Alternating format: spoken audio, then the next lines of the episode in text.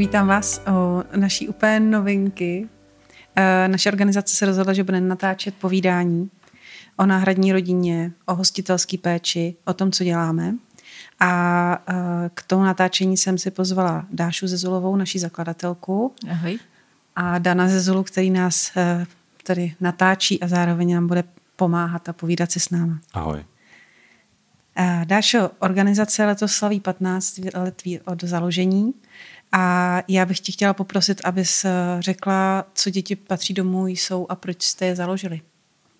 Jo, to je... Uh, no, my jsme zakladali tu organizaci jako původně jako dobrovolnou prostě takovou uh, partu nějakých pár pěstounek, který chtěli uh, pro děti, které jsme měli, jako, protože sama jsem pěstounka a moje kamarádky byly pěstounky a vlastně všichni, jako celý ten svět kolem nás byl prostě svět pěstounské péče.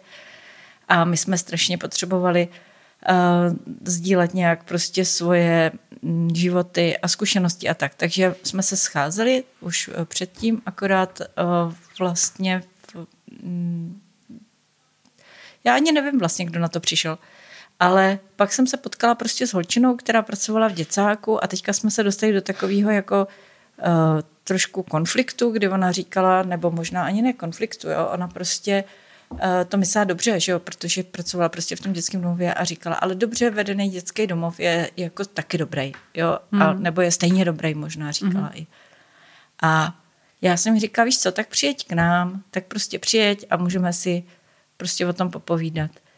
A vlastně tady s touhle s tou holčinou, která se jmenovala tenkrát Míša Blahutová, teďka už je provdaná, má rodinu a už má to se, trošičku se posunula v tom životě jinam, tak jsme potom začali hrozně přemýšlet o tom, že bychom měli vlastně založit nějakou neziskovku, která bude pomáhat uh, tomu, aby ty děti v těch domovech jako nebyly. Mm-hmm. A, a spoustu hovorů, který jsme měli, který se týkali prostě dětí, se kterými ona se potkávala v tom v domově, tak byly, začaly směřovat k tomu, jako jak vlastně jim pomoct, aby taky mohli prostě žít mm. v aby večer, když usínají, tak nemuseli brečet po mamince. Hmm. Aby když uh, jsou Vánoce, tak aby prostě z, nemuseli být s někým, kdo opustil prostě ten svůj strumeček u sebe doma a svoje děti a svoji rodinu a je tam s nima prostě v tom hmm. domově. Takže si... jako bylo to hodně takový pro mě, eh, nebo pro nás, pro obě, jako mm, intenzivní. Hmm. Já si myslím, že uh, skoro každý si umí představit, co to znamená dětský domov, kdo tam žije. Ale obávám se, že málo lidí ví přesně, co to znamená pěstounská péče a kdo jde do pěstounské Hele, péče. Já si teda myslím, že ani moc lidí jako nemá přesnou představu, co je to dětský domov a jak se tam žije. Jo? Mm-hmm. To jako máme možná nějaký prostě z nějaké tak jako televize, na, z nějaké literatury. Prostě. Děti, vychovatelé. Známe ten termín. tak. Ale co je to pěstounka? Uh, jo, Pěstounská péče to je vlastně forma náhradní rodinné péče. My u nás jako v České republice teďka uh, momentálně máme uh, vlastně dva typy, takové základní.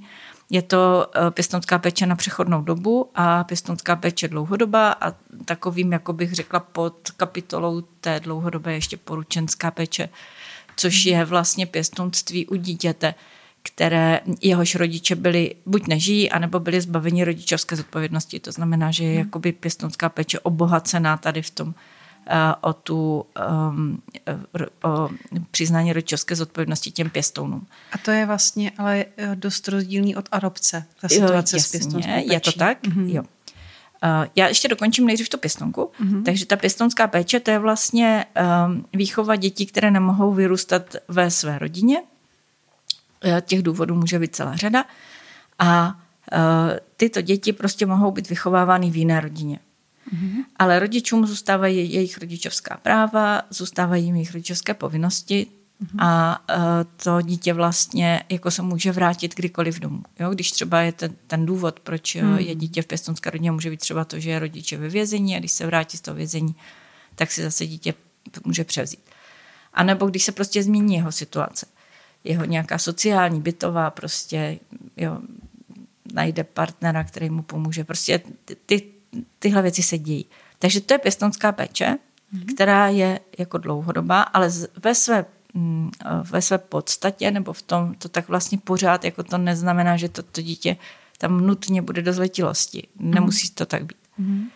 To a... asi musí být docela těžký pro, pro člověka, který se chce stát s pěstounem, tak aby si srovnal hodnoty a věděl, že to, že to pro to dítě připravuje jako, jako lepší řešení, než aby bylo někde v děcáku, ale že to není teda jeho dítě, na který, který by se nárokoval.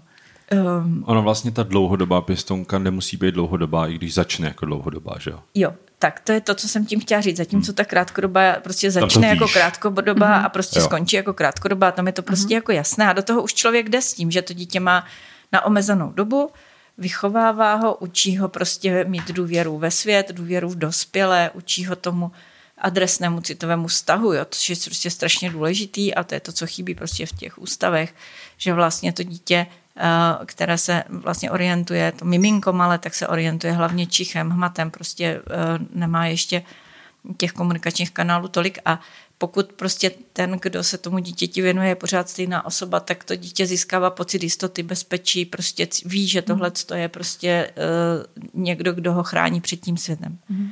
Zatímco když se střídají ty osoby a střídají se jako nepředvídatelně, tak to dítě si nemůže vytvořit tady tuhle tu, eh, tu, tu spe, to se říká specificky citový příklon, takže nemůže si tu vazbu prostě k té jedné osobě vytvořit. Mm-hmm. Ale to jsem teďka trošku odběhla. Takže ta krátkodobá pěstounská péče je prostě dobrá právě tady z tohohle důvodu, protože toho, to dítě učí prostě nějaké věci, které dál v tom životě bude potřebovat. Jo? Učí mm. ho jazyku lásky a mm. přijetí. A, ale zároveň od začátku ví ten pěstoun, že to dítě má u sebe jenom tak dlouho, dokud nebude vyřešena jeho právní situace a nebude, eh, nebo měla by následovat potom nějaká dlouhodobá péče. Mm-hmm. Buď je to adopce, mm-hmm. nebo to může být pěstounská péče, nebo to může být návrat do vlastní rodiny, mm-hmm. a nebo, a to teda se taky prostě je potřeba o tom mluvit, eh, se žádná tady z těchto cest nepodaří a to dítě potom odchází do dětského domova. Mm. A i pro tyto děti, které pak od, odejdou do dětského domova, což nikdo nechce samozřejmě, ale když se to stane, tak pořád to byl obrovský dar na hmm. začátku toho života, hmm. protože prostě, jak jsem říkala, tak ten pěstoun ho naučí prostě důvěřovat dospělým světu sám sobě, hmm. naučí ho jazyku lásky. A to hmm. je, to je to, proč to má smysl. Tak a potom tam byla teda cesta, že to dítě se dostane z přechodné pěstounské péče do osvojení mm-hmm. neboli adopce. Osvojení je další forma náhradní rodinné péče a díky, že to říkáš, protože hodně lidí jako neví, jaký je rozdíl mezi osvojením a adopcí, mm-hmm. pořád se s ním jako setkáváme. Mm-hmm. Osvojení a adopce je to samé, mm-hmm. ale pěstounská péče je něco jiného. Mm-hmm. Osvojení neboli adopce znamená, že to dítě se stává v právním slova smyslu vlastním dítětem těch osvojitelů. Se vším všudy, se všemi rodičovskými povinnostmi a rodičovskými, rodičovskou zodpovědností, právě k tomu dítěti. Takže je to taková úplně normální rodina.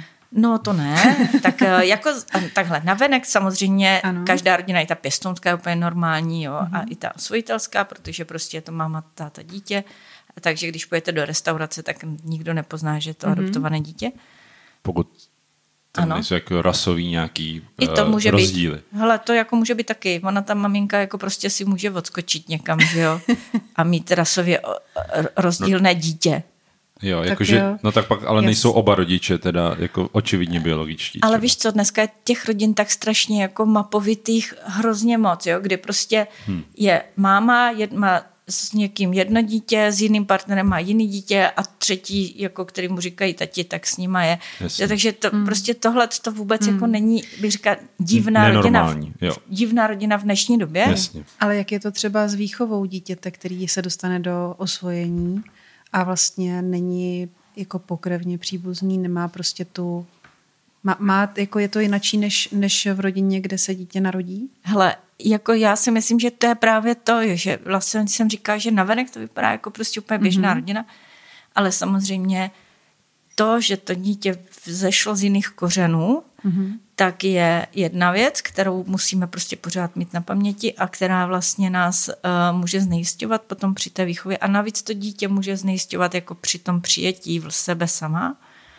mm. protože vlastně uh, nevidí třeba svoje, um, řekněme, nějaké povahové rysy, tak nevidí u těch rodičů. Jo? Mm. A tím pádem vlastně se může cítit divně. může mít pocit, jako, že proč já mám takovýhle stavy, když jako hmm. moji rodiče to nemají se, a, a, a bratranci to taky nemají. Jak, jak nemají. se dá pomoct takovýmhle uh, vývojovým vlastně trápením dětí? Um, je tak jako úplně nejzákladnější je prostě uh, vztah. Protože ty děti hmm. vlastně, ty, ty děti, které byly opuštěné na začátku života, nebo možná už prenatálně byly opuštěné, hmm. tak eh, vlastně jsou nejvíce zra, zraněné prostě v tom přijetí, v tom vztahu. Takže jako, Jak může být dítě prenatálně opuštěný? Když tam, protože t- prenatálně znamená před narozením. No, právě. A to, zna, a to znamená, že ta matka a dítě jsou jedno tělo. A jestliže ta matka to dítě odmítá, nechce ho, tak ona mu celou dobu posílá prostě jo, informace. Takhle. Hej, ty malej prostě vetřelče, tebe jasně, já nechci. Jasně. Jo. Hmm. Takže to dítě vlastně už, už se vyvíjí s tím, že není jako vítané. Jo. A samozřejmě, že to není na vědomé úrovni. Je to všechno na úrovni nějak... Hormonální. Jednak, anebo i jako m, nějakých dalších, jako řekněme, působků tělesných, jo, nemusí to být jenom hormony, hmm ale je to i složení prostě některých eh, krve a prostě mm-hmm. různých jo. bílkovin a podobně. Že třeba ta matka si nedává pozor na to, co jí pije. Přesně tak. A tak. Jo, mm. jo, jo. A, a může mít i jako mm, nejenom, že si nedává pozor, ale může to vyloženě jako prostě schválně, schválně to kazit. Tak, jo, jo, jo. Schválně se snažit třeba mm. nějak se zbavit toho plodu. Jo.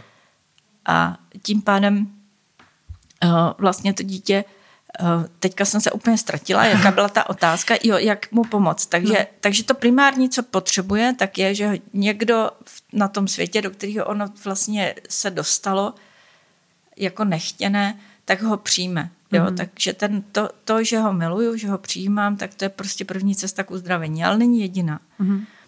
Děti eh, jsou prostě hrozně různé, některé jsou silnější, některé jsou slabší ale vlastně velice často se s tím potýkají třeba v období puberty hmm.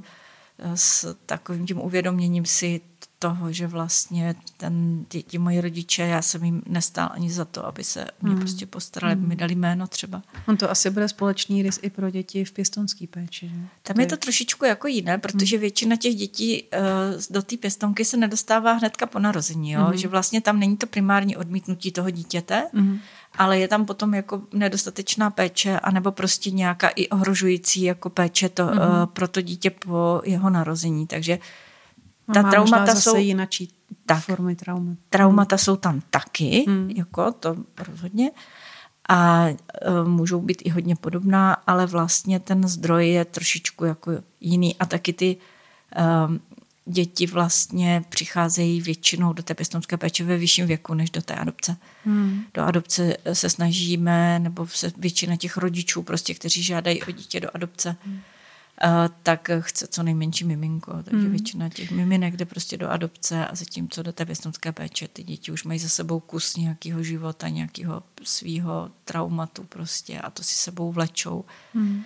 Takže další cesta pak je terapie a to mm-hmm. asi. Tak bychom si řekli vlastně o formách uh, náhradní rodinní péče. Mm-hmm. Řekli jsme si o pěstounství, o osvojení, teda adopci. Vynechali jsme něco?